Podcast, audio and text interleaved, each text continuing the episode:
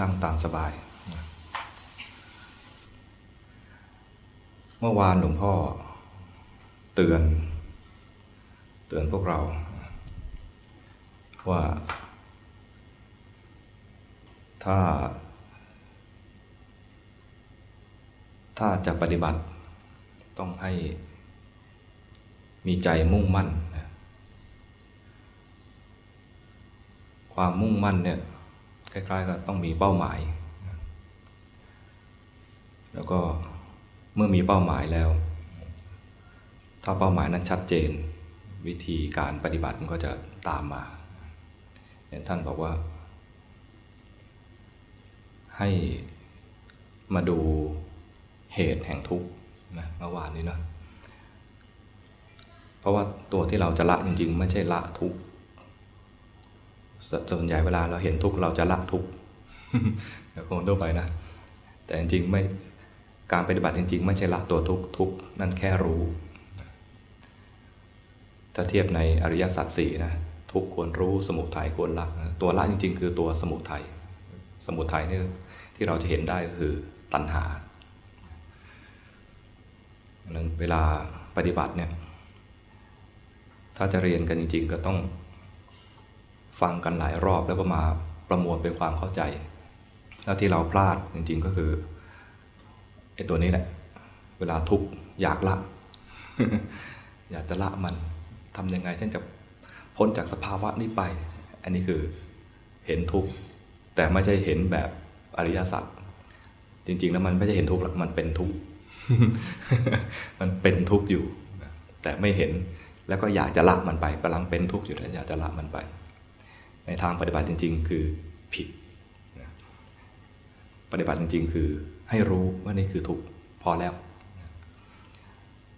ส่วนความอยากจะไม่ให้ทุกข์เนี่ยต้องรู้ด้วยและละมันไป ก่อนจะละได้ก็ต้องรู้จักมันด้วยนะ แล้วก็ไม่ใช่รู้ธรรมดา แล้วปล่อยให้มันเล่นอยู่ในจิตใจของเรา ก็รู้แล้วก็ไม่เอากับมันคือละไป ไม่ให้มันมาเพ่นพ่าน รู้มาแล้วก็ไม่ต่อไม่ต่อเรื่องกับมัน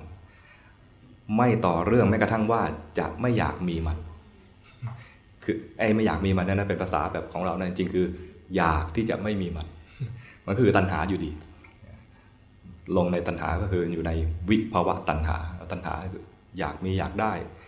ก็อยากเป็นแบบเป็นอยากในลักษณะของกามตัณหา อยากไม่มีอยากไม่เป็นอยากไม่ได้คือ อ้สิ่งที่ได้มาเนี่ยเราไม่ชอบ สิ่งที่เป็นอยู่เราไม่ชอบ ก็ไม่อยากได้ไม่อยากมีไม่อยากเป็นไอ้ตรงนี้ก็เรียกว่าวิภาวะตัณหา ส่วนอยากมีอยากเป็นเนี่ยไอ้ตัวอยากเป็นเนี่ยมันจะมีคำอีกคำหนึ่งเรียกว่าภาวะตัณหา อยากจะเป็นพอเป็นแล้วไม่เห็นสุขเลยหรืออยากจะพ้นอันนี้ก็ก็ยังอยากอยู่ดี ตอนที่มันมีความอยากนี่แหละ จะเป็นขณะที่เราจะมาปฏิบัติได้ คือเห็นว่ามันเป็นแค่การทำงานของจิตอย่างหนึ่ง เรียกว่าตัณหา ถ้าไม่เห็นตัวนี้แล้วก็ไม่ได้ละมันไป มันก็จะสร้างทุกข์ให้กับใจอยู่เสมอ แล้วพอทุกข์ขึ้นมา ก็ไม่ได้เห็นทุกข์กับกายเป็นทุกข์ไปอีกก็เลยวนอยู่แค่นี้เอง แล้วก็เมื่อวานครูอาจารย์ก็ ตือนเตือนใจ ซึ่งก็น่าจะเหมาะกับพวกเรา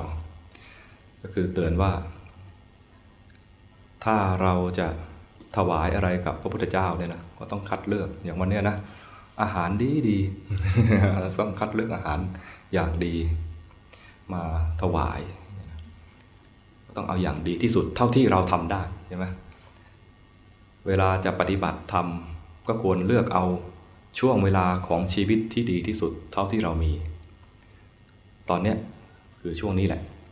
ถ้ารอกว่านี้ถ้ารอผ่านเวลานี้ไปนะคือมันจะแก่ลงไปเรื่อยๆใช่ไหมดูแล้วก็ไม่น่าจะอยู่ในยุคขาขึ้นเท่าไหร่นะพวกเรานะก็มีขาขึ้นกายหน้าผากเลยมันจะเป็นอายุที่อะไร น่าจะ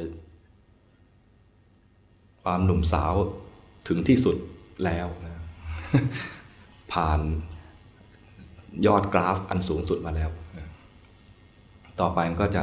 กราฟตกไปเรื่อยๆ แต่ในขณะที่มันจะตกไปเรื่อยๆเนี่ยตอนเนี้ยดีที่สุดแล้วถ้าผ่านไปจากนี้ไปมันจะตกไปเรื่อยๆใช่ไหมตอนนี้ดีที่สุดแล้วใช้ตอนนี้เลย ใช้เวลาที่ดีสุด ถวายพระพุทธเจ้า แล้วก็ท่านก็เตือนว่า ไม่ใช่ว่าจะไม่ทำงาน งานกิจการต่างๆก็ทำแต่ให้เป็นงานรองทำเพียงเพื่อมีรายได้ให้มีชีวิตอยู่ อย่างไม่ไม่อาตคัดหรือว่าไม่เป็นทุกข์เกินไป แต่ใช้ใช้ชีวิตโดยมีเป้าหมายหลักงานหลักก็คือพัฒนาจิตใจให้มันสูงขึ้นไปจนพ้นโลก พ้นไปได้ขั้นหนึ่งก็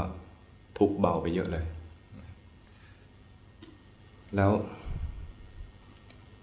แต่ละขั้นแต่ละขั้นก็เป็นธรรมชาติของจิตที่จะพัฒนาไป พระพุทธเจ้าไม่ได้บัญญัติหรือบังคับ หรือกำหนดกฎเกณฑ์ เพียงแต่พระองค์ค้นพบว่าขั้นตอนในการที่คนจะพ้นโลกเนี่ยจะมีอยู่สี่ขั้นอย่างนี้ ขั้นแรกก็มันเน้นอยู่ที่ตัว สัมมาทิฏฐิ ตัวที่สัมมาทิฏฐิเนี่ยพอได้พระโสดาบันเนี่ยบางทีพระพุทธเจ้าจะเรียกบุคคลประเภทนี้ว่า เป็นทิฏฐิสัมปันโนผู้พร้อมด้วยทิฏฐิ คือเห็นแล้วว่ากายนี้ไม่ใช่เรา ใจนี้ไม่ใช่เราเนี่ยถือว่าเป็นผู้มีทิฏฐิถึงพร้อมแล้ว อนาคามีก็คือเป็นผู้ที่ละกามได้แล้ว พระอรหันต์ก็จะเป็นผู้ที่ละกิเลสทุกตัว มีโยมคนหนึ่งบอกว่าพระสกทาคามีเนี่ยดูถูกพูดถึงน้อยมาก คล้ายๆอะไรทวงทวงสิทธิพระอนาคามี ในความเห็นอาตมานะ พระสกทาคามีเนี่ยเป็นขั้นที่ ที่ดูเหมือนจะไม่ถ้าโดยตามหลักวิชาไม่ได้ละกิเลสอะไรเพิ่มเลยนะราคะโทสะโมหะยังมีอยู่ แต่ท่านบอกไว้ในในคำพีว่า ราคะโทสะโมหะเบาบาง น่าจะเป็นขั้นที่เตรียมที่จะพ้นกาม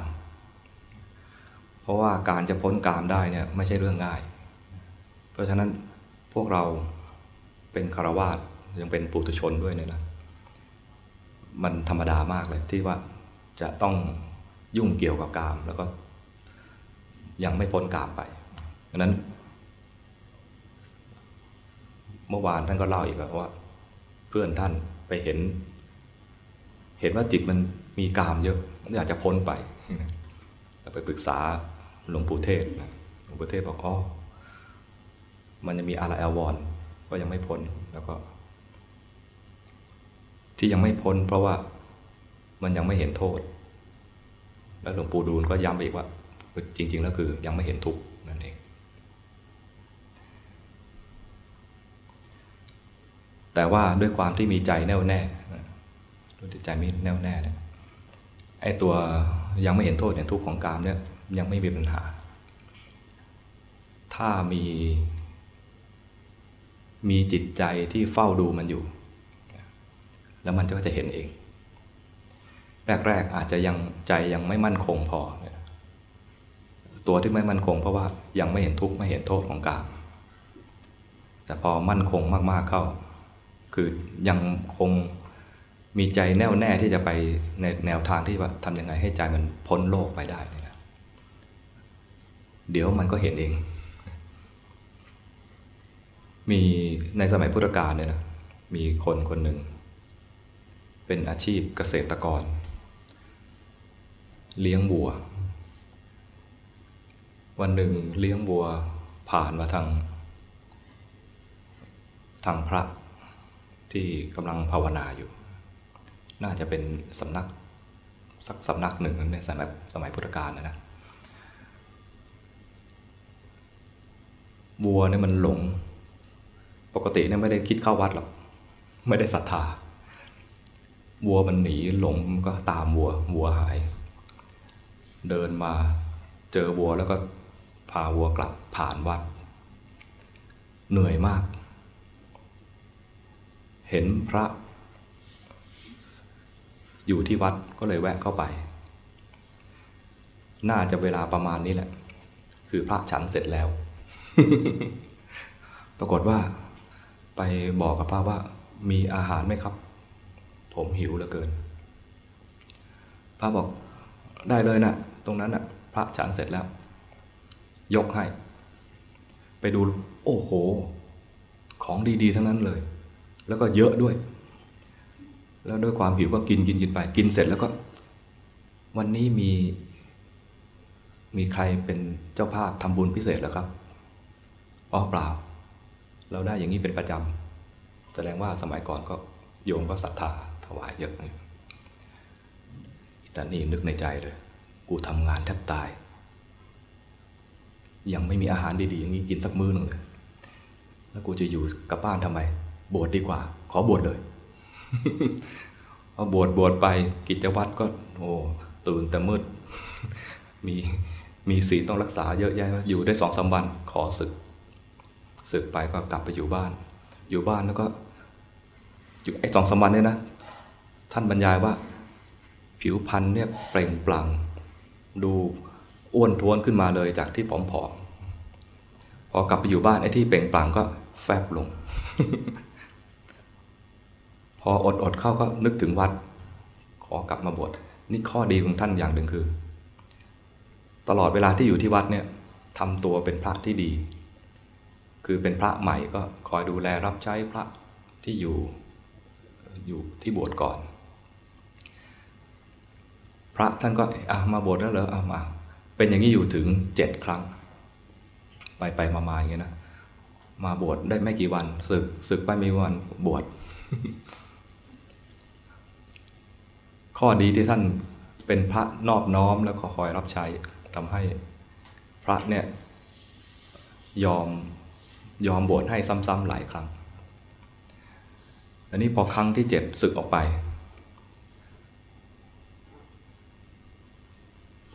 มีฉากฉากหนึ่งที่ทำให้ชีวิตท่านเปลี่ยน ก็คือ ท่านกลับมาบ้าน เห็นเมียนอนหลับ เมียนอนหลับท่าทางการนอนหลับก็ตามปกติของคนทั่วไปก็คือ มันขาดสติ น่าจะกำลังท้องด้วย เพราะว่าไม่ท้องก็ต้องเป็นอีกแบบนึงคือ หญิงอินเดียก็จะอ้วนๆหน่อย เพราะว่าท่านรู้สึกว่าเหมือนศพที่อืดเหมือนไข่ตรงแถวๆนี้ไม่ค่อยมีเลย เหมือนศพที่อืดเห็นแล้วนะคือนอนหลับ น่าจะกลนด้วยอันนี้ที่อนามาเติมเองนะ แต่ท่านบรรยายว่าน้ำลายไหล แล้วก็ปากอ้าแล้วก็ท่าทางการนอนคงจะไม่เรียบร้อย ท่านก็ในการบวชบวชศึกศึกเจ็ดครั้งเนี่ยนะ ท่านเก็บบาทเก็บจีวรเอาไว้ที่บ้านเลย ก็คือชำนาญมากกะว่าจะบวชเมื่อไหร่ก็คว้าไปเลยประมาณนี้ท่านเห็นตรงนั้นนะท่านนึก นึกเห็นโทษของกามเลย นึกเห็นเป็นซากศพไม่ยินดีในกามเลย คว้าบาทคว้าจีวร จีวรท่านเอาพันเอวคาดเหมือนเป็นผ้าขาวม้าออกไปเลย คว้าบาทไป เดินไปสวนกับแม่ยาย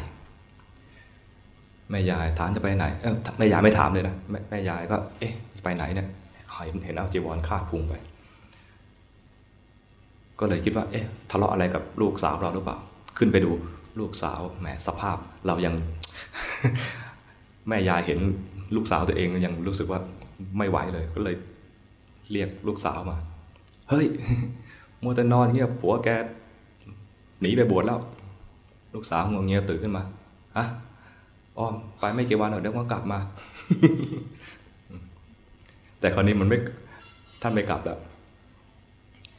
ท่านไปถึงที่วัดพระท่านก็เห็นหน้าแล้วก็คราวนี้มันครั้งที่แปดแล้วไงมันก็ท่านก็ไม่ค่อยอยากบวชให้ละขอพระบวชพระก็บอกว่า นี่หัวท่านเนี่ย เหมือนจะเป็นหินรับมีดแล้วนะ คือโดนมีดโกนบ่อยเหลือเกิน แต่ด้วยความที่อะไรอะความประพฤติดี ก็เลยยอมบวชให้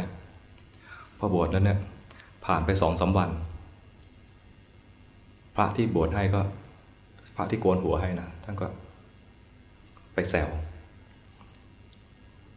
อะเป็นไงอะบวชมาสามวันแล้วทำไมไม่กลับบ้านสักที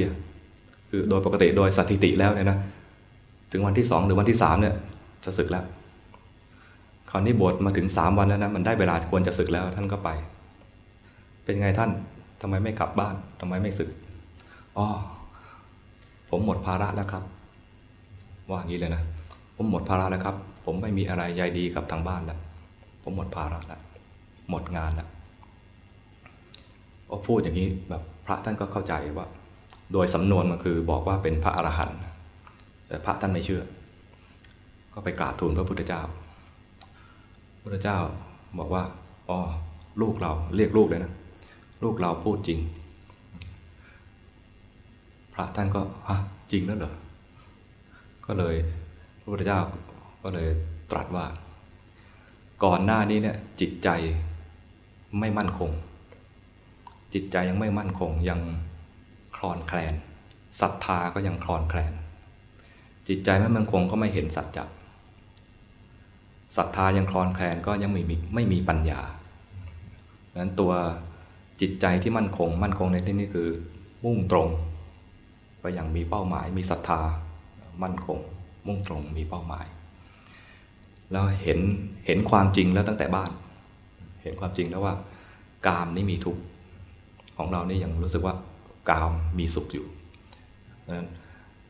ไม่ต้องตกใจพระโสดาบันพระสกิทาคามีท่านก็ยังไม่พ้นกามนะยังมีกามอยู่ ความแตกต่างมันจะต่างกันที่ว่า พระโสดาบันมีกามอยู่ก็จริงแต่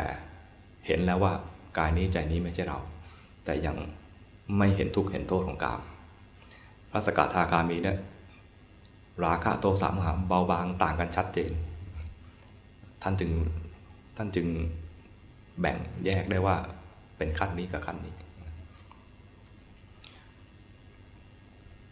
ท่านบอกว่าพระเจ้าตรัสว่า ถ้ากิเลสเนี่ยมันเป็นวัตถุ หมายถึงว่ามีสามมิติ มีกว้างมียาวมีสูงเนี่ยนะกินพื้นที่เนี่ยถ้ากิเลสมันกินพื้นที่ได้เหมือนวัตถุจักกรวาลนนี้ไม่พอเก็บสำหรับกิเลสคนคนเดียว รู้สึกไหมถ้าถ้าสมมุติว่ากิเลสที่เรามีอยู่ในใจเนี่ยนะ แล้วมันเกิดขึ้นขณะจิตหนึ่งก็ตีซะว่ากล่องหนึ่งเลยนะ อีกขณะหนึ่งมีกล่องหนึ่ง ถ้าโกรธมากๆกล่องใหญ่หน่อย ถ้าแค่กิเลสบางๆเบาๆก็กล่องเล็ก ๆ เอาตีซะว่าเป็นกล่อง ถ้ากิเลสเป็นกล่องกล่องหนึ่ง ตั้งแต่เกิดมา ตั้งแต่ยังไม่รู้ความจนรู้ความจนฟังธรรมแล้ว จนคิดจะปฏิบัติแล้วเนี่ยนะ กิเลสก็ยังไม่ได้หมดไป ยังผลิตต่อเรื่อง เหมือนเป็นโรงงานที่ขยันผลิตมาก โกดังไม่พอเก็บ อย่าว่าแต่โกดังเลยนะพระพุทธเจ้าตรัสว่าจักรวาลไม่พอเก็บ กิเลสของคนคนเดียว แล้วเราก็เกิดมาตลอดสังสารวัฏเนี่ยนะมันคงแบบล้นกันไปหมดเลยนั้นถ้าเราเห็น เราจะเห็นโทษภัยของจิตใจของเราเองที่มันผลิตกิเลสขึ้นมา คือพระที่คุยกันเนี่ยคุยกันประมาณว่า ดูสิ ขนาด ผู้ที่ปฏิบัติจะเป็นพระอรหันต์เนี่ยนะยังโลเลถึงเจ็ดครั้ง กิเลสพาให้โลเลถึงเจ็ดครั้งในการบวชบวชศึกศึก ยังกิยังมีกิเลสได้ขนาดนี้เลยนะคนที่จะเป็นพระอรหันต์ประมาณนี้นะพระเจ้าตรัสว่าโอ้มันเป็นปกติธรรมดาที่จะมีกิเลสกันได้ แต่ถ้าศรัทธามั่นคงไม่คลอนแคลน ใจตั้งมั่นเด็ดเดี่ยวขึ้นมา แล้วก็เห็นความจริงอะไรสักอย่างหนึ่งที่เป็นตัวนำอย่างในกรณีนี้ เห็นเมียนอนขาดสติ ก็เลย มีตัวเนี้ยเป็นตัวนำคำไทยโบราณจึงให้เมียเนี่ย ตื่นก่อนนอนทีหลังถ้าถ้านอนก่อนตื่นทีหลังเนี่ยนะ คงจะเป็นประมาณนี้สามีคงจะไปบวช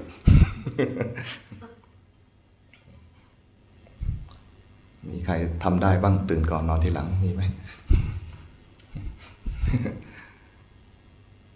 สามีก็นอนก่อน ไม่เป็นไร แต่เดี๋ยวนี้ได้ข่าวว่าก็มีการแบ่งห้องกันนะเพื่อเพื่อจะมีอิสระในการนอนหน่อยนี่เป็นข้อเตือนใจว่า ถ้าเราอยู่ในชีวิตประจำวันนะแล้วถ้าไม่มีจุดมุ่งหมายเอาไว้ในชีวิตว่าเราจะทำอะไร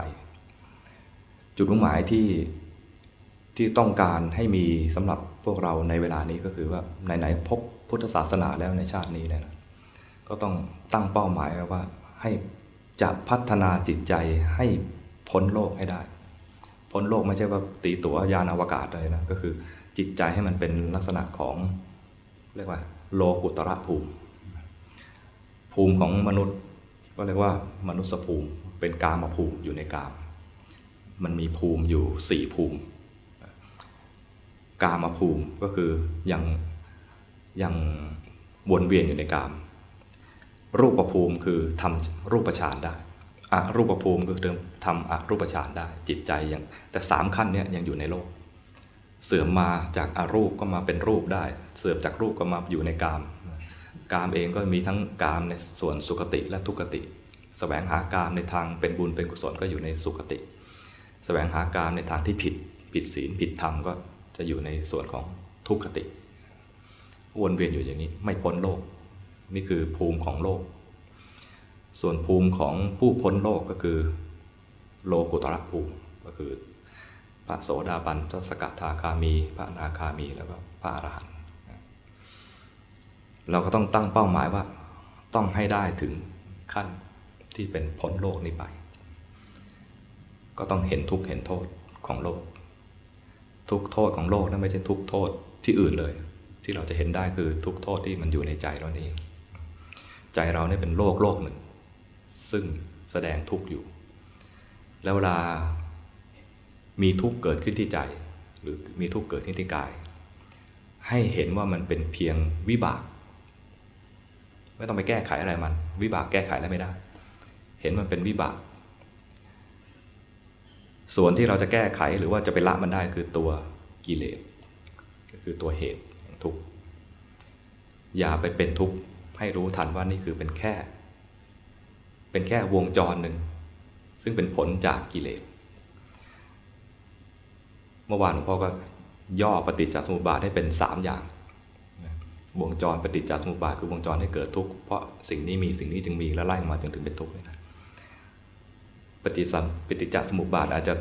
ดูเยอะไปหลายหัวข้อ ย่อมาเป็นสามก็คือกิเลสกรรมวิบากสามอย่าง เรียกว่าไตรวัฏวัฏตะก็คือวนเวียนสามอย่างนี้ก็คือกิเลสกรรมวิบากกิเลสเป็นเหตุ ให้เกิดการกระทำคือกรรม พอมีการกระทำแล้วก็เกิดผลคือวิบาก ตัววิบากเนี่ยแก้ไขไม่ได้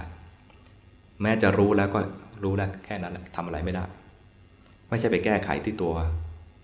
ผลคือวิบาก ตัวที่เราจะจัดการกับมันได้จริง ๆ ก็คือ ตัวกิเลสมีกิเลสให้รู้ทัน กิเลสที่เราจะรู้ได้ง่าย กิเลสมีสามกอง ราคะโทสะโมหะ แต่ในตอนที่ท่านให้ดูเนี่ย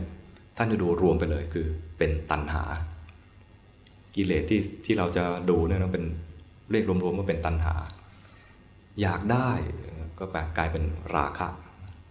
อยากจะพ้นพ้นมันไป ตรงนี้ก็กลายเป็นโทสะอยากแบบอยากอยู่ในชีวิตประจำวันแล้วก็อยากเล็ก ๆ น้อยๆไม่เป็นราคะไม่เป็นโทสะเนี่ยก็กลายเป็นโมหะธรรมดาธรรมดาไปซึ่งดูยากไอ้โมหะนี่เป็นตัวดูยาก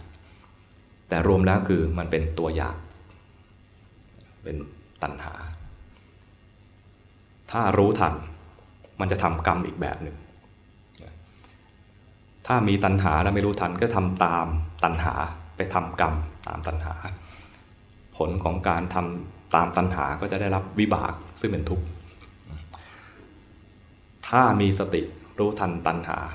ตัณหาดับ ไอตอนรู้ทันนี่ก็เป็นการทำกรรม ที่เราเรียกกันว่ากรรมฐาน เป็นการทำกรรมเพื่อพ้นกรรม แต่ถ้า มีตัณหาขึ้นมาแล้วทำตามตัณหา เป็นการทำกรรมเพื่อวนเวียนอยู่ในวัฏฏะฉะนั้นในเรื่องของกรรมเนี่ยพระพุทธเจ้าก็เลยแสดงกรรมเป็นสี่ส่วน กรรมขาวให้วิบากขาว คือมีตัณหาเหมือนกัน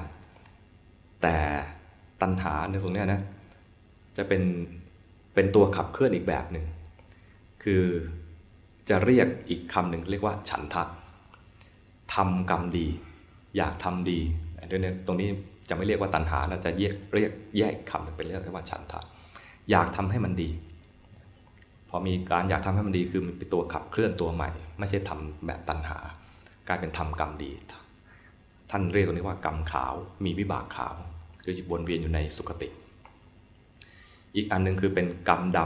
ำมีวิบากดำก็คือตัณหาในแง่ของอกุศล ก็ วนเวียนอยู่ในที่ทุกข์หน่อย แต่คนส่วนใหญ่เนี่ยมันก็จะไม่ขาวล้วนไม่ดำล้วน จะมีกรรมอีกแบบหนึ่งก็คือ มีกรรมทั้งดำทั้งขาว คนส่วนใหญ่ก็จะเป็นตรงนี้ วิบากก็ได้สุขบ้างทุกบ้างปนปนกันไป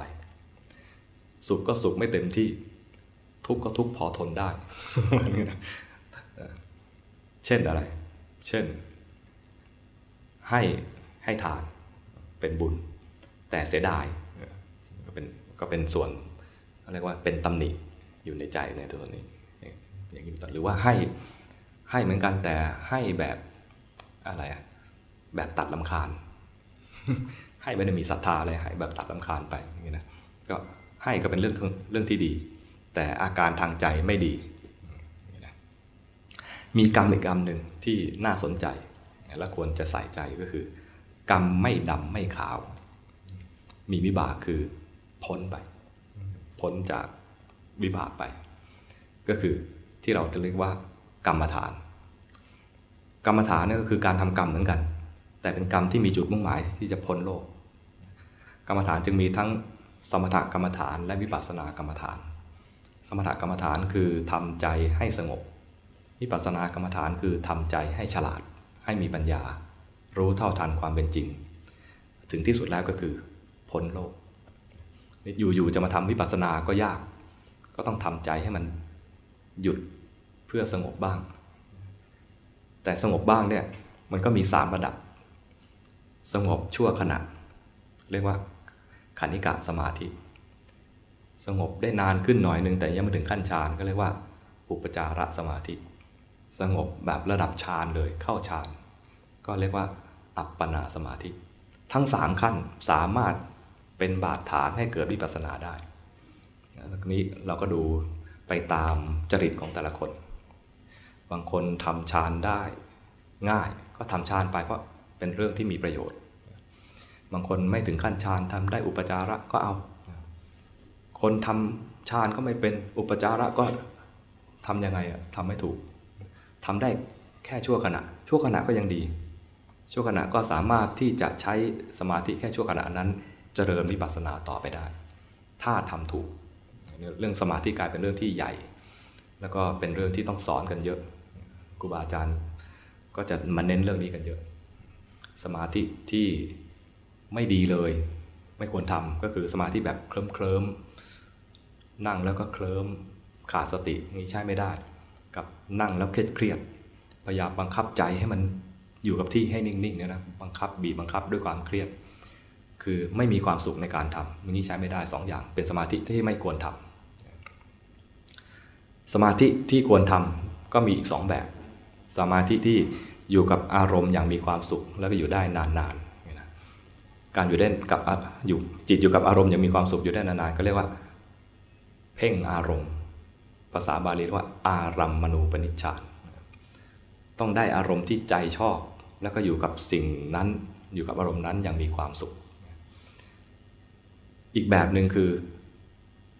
ไม่ได้เคลื่อนไปหาอารมณ์ ตอนแรกเนี่ยคือใจอยู่กับอารมณ์ใจต้องเคลื่อนไปหาอารมณ์ สมาธิอีกตัวหนึ่งคือ ไม่ได้เคลื่อนไปหาอารมณ์ มันตั้งมั่นอยู่ที่จิต มันพอตั้งมั่นอยู่ที่จิตเนี่ยมันพร้อมที่จะเห็นอารมณ์นั้นแสดงไตรลักษณ์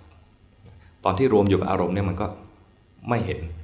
ไม่สามารถที่ไม่พร้อมพอที่จะเห็นอารมณ์นั้นแสดงไตรลักษณ์ได้ก็ไม่เกิดวิปัสสนาไม่เกิดปัญญา สมาธิที่ถูกต้องที่จะเกิดวิปัสสนาได้ก็ต้องเป็นสมาธิที่จิตแยกออกจากอารมณ์ สมาธิแบบนี้เรียกเป็นศัพท์ว่าลักขณูปนิชฌานคือสมาธิที่พร้อมที่จะเห็นไตรลักษณ์คือเห็นลักษณะของอารมณ์ ลักษณะก็มี 3 อย่างไม่เที่ยงเป็นทุกข์เป็นอนัตตา เห็น 3 อย่างนี้เท่านั้นจึงจะเรียกว่าเกิดปัญญาในระดับวิปัสสนาดังนั้นสมาธิที่ควรทำก็มีอยู่ 2 แบบนี้ แบบแรกที่จิตรวมอยู่กับอารมณ์เอาไว้พักผ่อน แบบที่ 2 คือ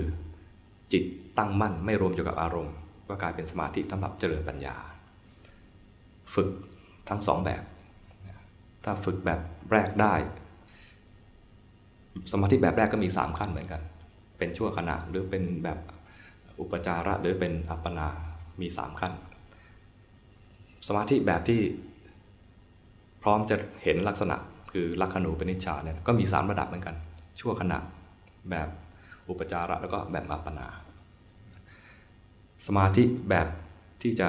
ให้เกิดปัญญาคือลักขณูปนิชฌานเนี่ยถ้าทำได้แค่ชั่วขณะ มันก็เกิดปัญญา ไม่ต้องไปพยายามทำให้มันมากกว่านี้ ถ้าเราทำได้แค่นี้นะสมมติทำได้แค่ชั่วขณะเนี่ยแค่ชั่วขณะก็พอ และชั่วขณะเนี่ยก็ดีมากในแง่ของการเจริญปัญญา ตรงที่ว่า แม้แต่ตัวสมาธิอย่างนี้เอง ก็มีแค่ชั่วขณะ มันก็จะเลยเห็นว่าไอ้ตัวรู้ที่ว่ามันแยกออกมาเนี่ยเป็นขณะที่มีสมาธิแบบนี้ก็จะเรียกว่าตัวรู้ไอ้ตัวรู้แบบนี้เนี่ยมันก็ยังไม่เที่ยงเลย มันแค่แป๊บเดียว ยังบังคับไม่ได้เลย อยากให้ยาวกว่านี้ยังไม่ยาวเลยอย่างนี้นะแม้แต่ตัวสมาธิอย่างนี้เองก็บังคับไม่ได้ มันจะเห็นชัด วิธีทำสมาธิแบบนี้ก็คือถ้าเต็มรูปแบบก็คือทำฌานระดับที่สองขึ้นไป แต่ละมาไม่เก่งตรงนี้ถ้าจะแนะนำกันก็คือว่า ให้ทำสมถะอะไรสักอย่างหนึ่งแล้วปกติของเราเนี่ยคือ เราทำสมาธิไม่ค่อยเก่งแล้วพอทำสมถะขึ้นมาสักอย่างเนี่ยนะคืออารามณูปนิชานนั่นแหละทำสมาสักอย่างหนึ่งใจมันก็คอยจะแวบไปไอ้ตอนแวบไปเนี่ยเป็นโอกาสดีที่เราจะมาเจริญวิปัสสนาไอ้ตอนแวบไปถ้าเห็นว่าจิตแค่ ถ้าเห็นว่าแค่มันเผลอไปนะ เราจะได้ความไม่เผลอ ความไม่เผลอแปลไปภาษาบาลีอีกทีเรียกว่ามีสติ ขาดสติคือเผลอ มีสติคือรู้ทันตอนที่เผลอ แต่ถ้าเผลอไปแล้วรู้ทัน แล้วก็ไม่กลับมาใหม่นะก็กลายเป็นว่าปล่อยจิตลอยๆไป ก็กลายเป็นเผลอยาว ทางที่ดีก็คือทำกรรมฐานสักอย่างหนึ่งทำสมถะนะสักอย่างหนึ่งแล้วก็พอมันเผลอไปรู้ทันแล้วก็เริ่มต้นใหม่ ตรงเริ่มต้นใหม่เนี่ยมีข้อควรระวังคือว่า ไม่ใช่ดึงจิตที่เผลอกลับมา เพราะจริง ๆ จิตมันเกิดดับเป็นขณะขณะหนึ่งอยู่ที่องค์กรรมฐาน เช่นสมมุติว่ารู้ลมหายใจ พอขณะนี้ดับไปกลายเป็นคิดถึงเรื่องอื่น คิดถึงแกงเขียวหวานอร่อยมากอย่างนี้นะคิดไปแล้วก็ใจเคลิ้มไปกับแกงเขียวหวานก็รู้ทันว่าอ้าวเผลอไปแล้วทำไมถึงรู้ เพราะเมื่อกี้อยู่กับลมหายใจ แล้วเมื่อกี้นี้ ต่อมาไปนึกถึงแกงแกงเขียวหวานซะแล้ว ตอนรู้ถึงแกงเขียวหวานว่า เผลอ ถ้ายังรู้ถึงแกงเขียวหวานนะยังเผลอต่อ ตอนรู้ว่าเผลอเนี่ยมันไม่นึกถึงแกงเขียวหวานนะมันรู้จิตว่าเมื่อกี้นี้ จิตมันเผลอไป ตอนรู้ว่าจิตเผลอไปจิตที่นึกแกงเขียวหวานก็ดับจากนั้นไม่มีธุระอะไรที่ไปทำกับไอ้จิตที่นึกถึงแกงเขียวหวานเมื่อกี้อีกแล้วเห็นไหมถ้าคิดจะไปดึง จิตที่เผลอถึงแกงเขียวหวานกลับมา แสดงว่าเราไปทำจิตในอดีต พยายามแก้ไขจิตในอดีต ให้กลับมาซึ่งทำไม่ได้ เพราะมันดับไปแล้วทำได้เพียงจิตดวงใหม่มาเกิดที่ลมหายใจ มันแค่เริ่มต้นใหม่นะเริ่มต้นใหม่ทำอย่างนี้ ถ้าเห็นเผลออีกรู้อีกก็ได้สติ แต่ถ้าเริ่มต้นใหม่แล้วนะ สติเกิดมีความชำนาญ ตอนมันเผลอใหม่ เราเห็นตั้งแต่มันเริ่มเผลอเราจะรู้สึกว่ามันมีการเคลื่อนของจิต จิตมันเคลื่อนไปหาอารมณ์อื่น ตอนเห็นตรงนี้เราจะได้จิตที่ตั้งมั่น เพราะการเคลื่อนไปของจิตแสดงความไม่ตั้งมั่น เห็นความไม่ตั้งมั่นจะได้ตั้งมั่นพอดีพอได้จิตตั้งมั่นแล้วก็ได้สมาธิที่ถูกต้องที่จะแยกระหว่างอารมณ์กับตัวรู้ เราจะเรียกสมาธิอย่างนี้ว่าสมาธิแบบจิตตั้งมั่น สภาวะขณะนั้นบางทีก็เรียกว่ามีจิตผู้รู้จะมีคำเรียกหลายแบบ สมาธิแบบนี้ควรควรฝึก และเวลาฝึกไม่ใช่ตั้งใจจะฝึกเอาจิตผู้รู้ มันดูแบบย้อนแย้งนะควรจะฝึกจิตผู้รู้ แต่เวลาฝึกเนี่ยไม่ควรตั้งใจจะเอาแต่เฉพาะจิตผู้รู้ เพราะอะไร เพราะจิตยังไม่คุ้นชินที่จะมีจิตผู้รู้ อคิดจะทำจิตผู้รู้ขึ้นมาเนี่ยนะมันจะมีผู้รู้ปลอมๆ เวลาทำจริงๆก็คือ ก็ทำสมถะแบบอารามณูอารามณูปนิจานั่นแหละ เดี๋ยวมันจะมีความเผลอให้ดูเอง เดี๋ยวจะมีจิตความเคลื่อนให้ดูเอง ให้ดูอย่างนี้ พอมีความเผลอให้ดูเราก็ได้สติขึ้นมา มีความเคลื่อนของจิตให้ดูเราก็ได้จิตตั้งมั่นขึ้นมาอย่างนี้หรือมันเผลอไปแล้วรู้ความเผลอด้วยใจเป็นกลาง อันนี้ก็ได้จิตตั้งมั่นเหมือนกัน คือตั้งมั่นในแง่ที่ว่าไม่เขวออกไปสองแบบคือไม่เขวออกไปทางพอใจหรือไม่พอใจ ใจเป็นกลางในการรู้ ก็ได้ตั้งมั่นขึ้นมา สภาวะที่เห็นก็จะแสดงตัวเด่นออกมาว่ามันเป็นเพียงสิ่งสิ่งหนึ่งแล้วมีผู้รู้สังหาเป็นวิธีง่าย ๆสำหรับคนที่ยังทำฌานไม่ได้ แล้วก็อาศัยอาศัยตัวเนี้ย เรียนรู้ให้จิตเกิดปัญญาไปเรื่อยๆ สภาวะก็ไม่เลือก ไม่ใช่เลือกดูเฉพาะตอนที่มันดี ตอนที่มันมีความสุข ตอนที่มันสบาย ตอนที่มันสว่าง ไม่จำเป็น สภาวะอะไรก็ได้ ดีก็ได้ ไม่ดีก็ได้ และวงเล็บไปนิดหนึ่ง ส่วนใหญ่ไม่ดี วงเล็บด้วย ขีดเส้นใต้ด้วย ใส่เครื่องหมายคำพูดด้วย ตัวหนาด้วย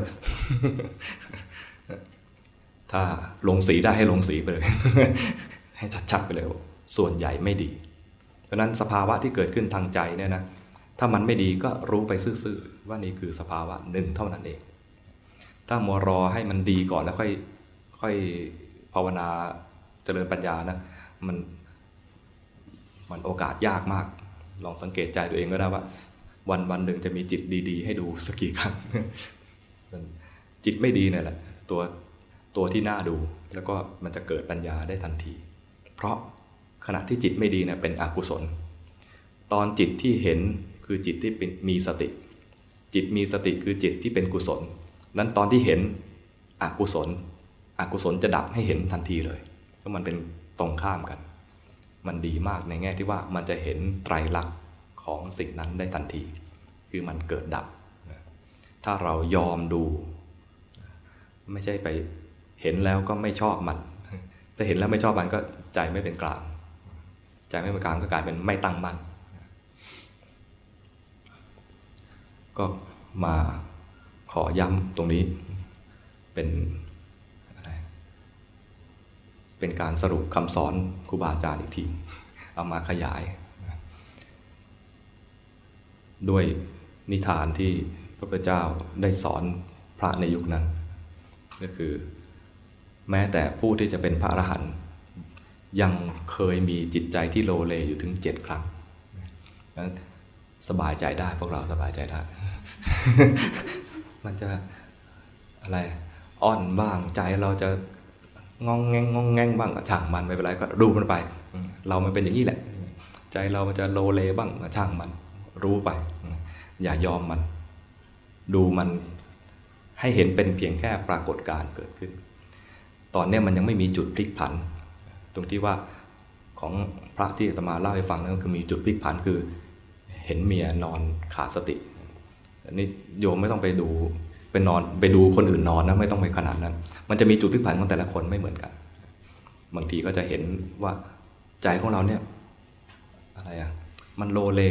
เห็นทุกข์จากการเห็นจิตตัวเอง เห็นใจของเราเนี่ยนะมันเป็นทุกข์เหลือเกิน ตอนที่มันเห็นใจเป็นทุกข์เนี่ยนะ บางทีมันก็จมอยู่กับทุกข์ที่ใจมันมันมีปรากฏการขึ้นมา แต่พอมันมีมุมมองขึ้นมาว่า มันก็แค่สภาวะอันหนึ่งนะซึ่งใจเราเป็นอย่างนี้มานานแล้วจะมีมุมมองจิตนี่เป็นทุกข์พอเห็นจิตเป็นทุกข์นะมันจะรู้สึกว่ามันอยากจะพ้นไปพออยากจะพ้นไปนะมันก็จะไม่ไม่ไปจมกับอาการแบบนี้ เห็นเป็นเพียงสิ่งสิ่งหนึ่งที่ถูกรู้ขึ้นมา ก็แยกแยกตนออกมาเป็นผู้ดูไอ้ทุกข์ก็ทุกข์ไป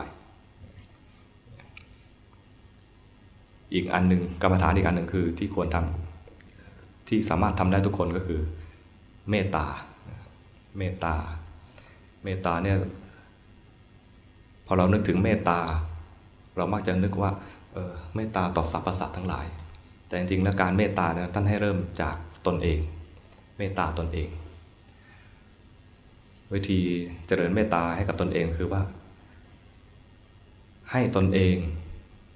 ให้ข้าพเจ้าเนี่ยมีความสุข ปราศจากทุก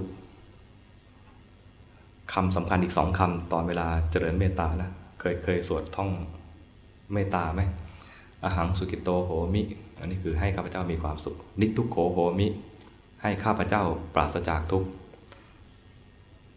อะเวโรโหมิ แล้วก็อัปปยาปัจโชโหมิสองคำนี้เป็นคำสำคัญ ในแง่ที่ว่า การจองเวรและการพยาบาท การจองเวรก็คือ อยากจะแก้แค้นประมาณนี้นะจองเวรการพยาบาทคือมุ่งร้ายอยากจะทำร้าย ผู้อื่น คิดจองเวรกับคิดทำร้ายคนอื่น เป็นศัตรูของเมตตา ถ้าเราไม่เห็นศัตรูของเมตตา เวลามันเกิดขึ้นมานะมันจะอยู่กับใจเรานานแล้วก็เมตตาไม่ออก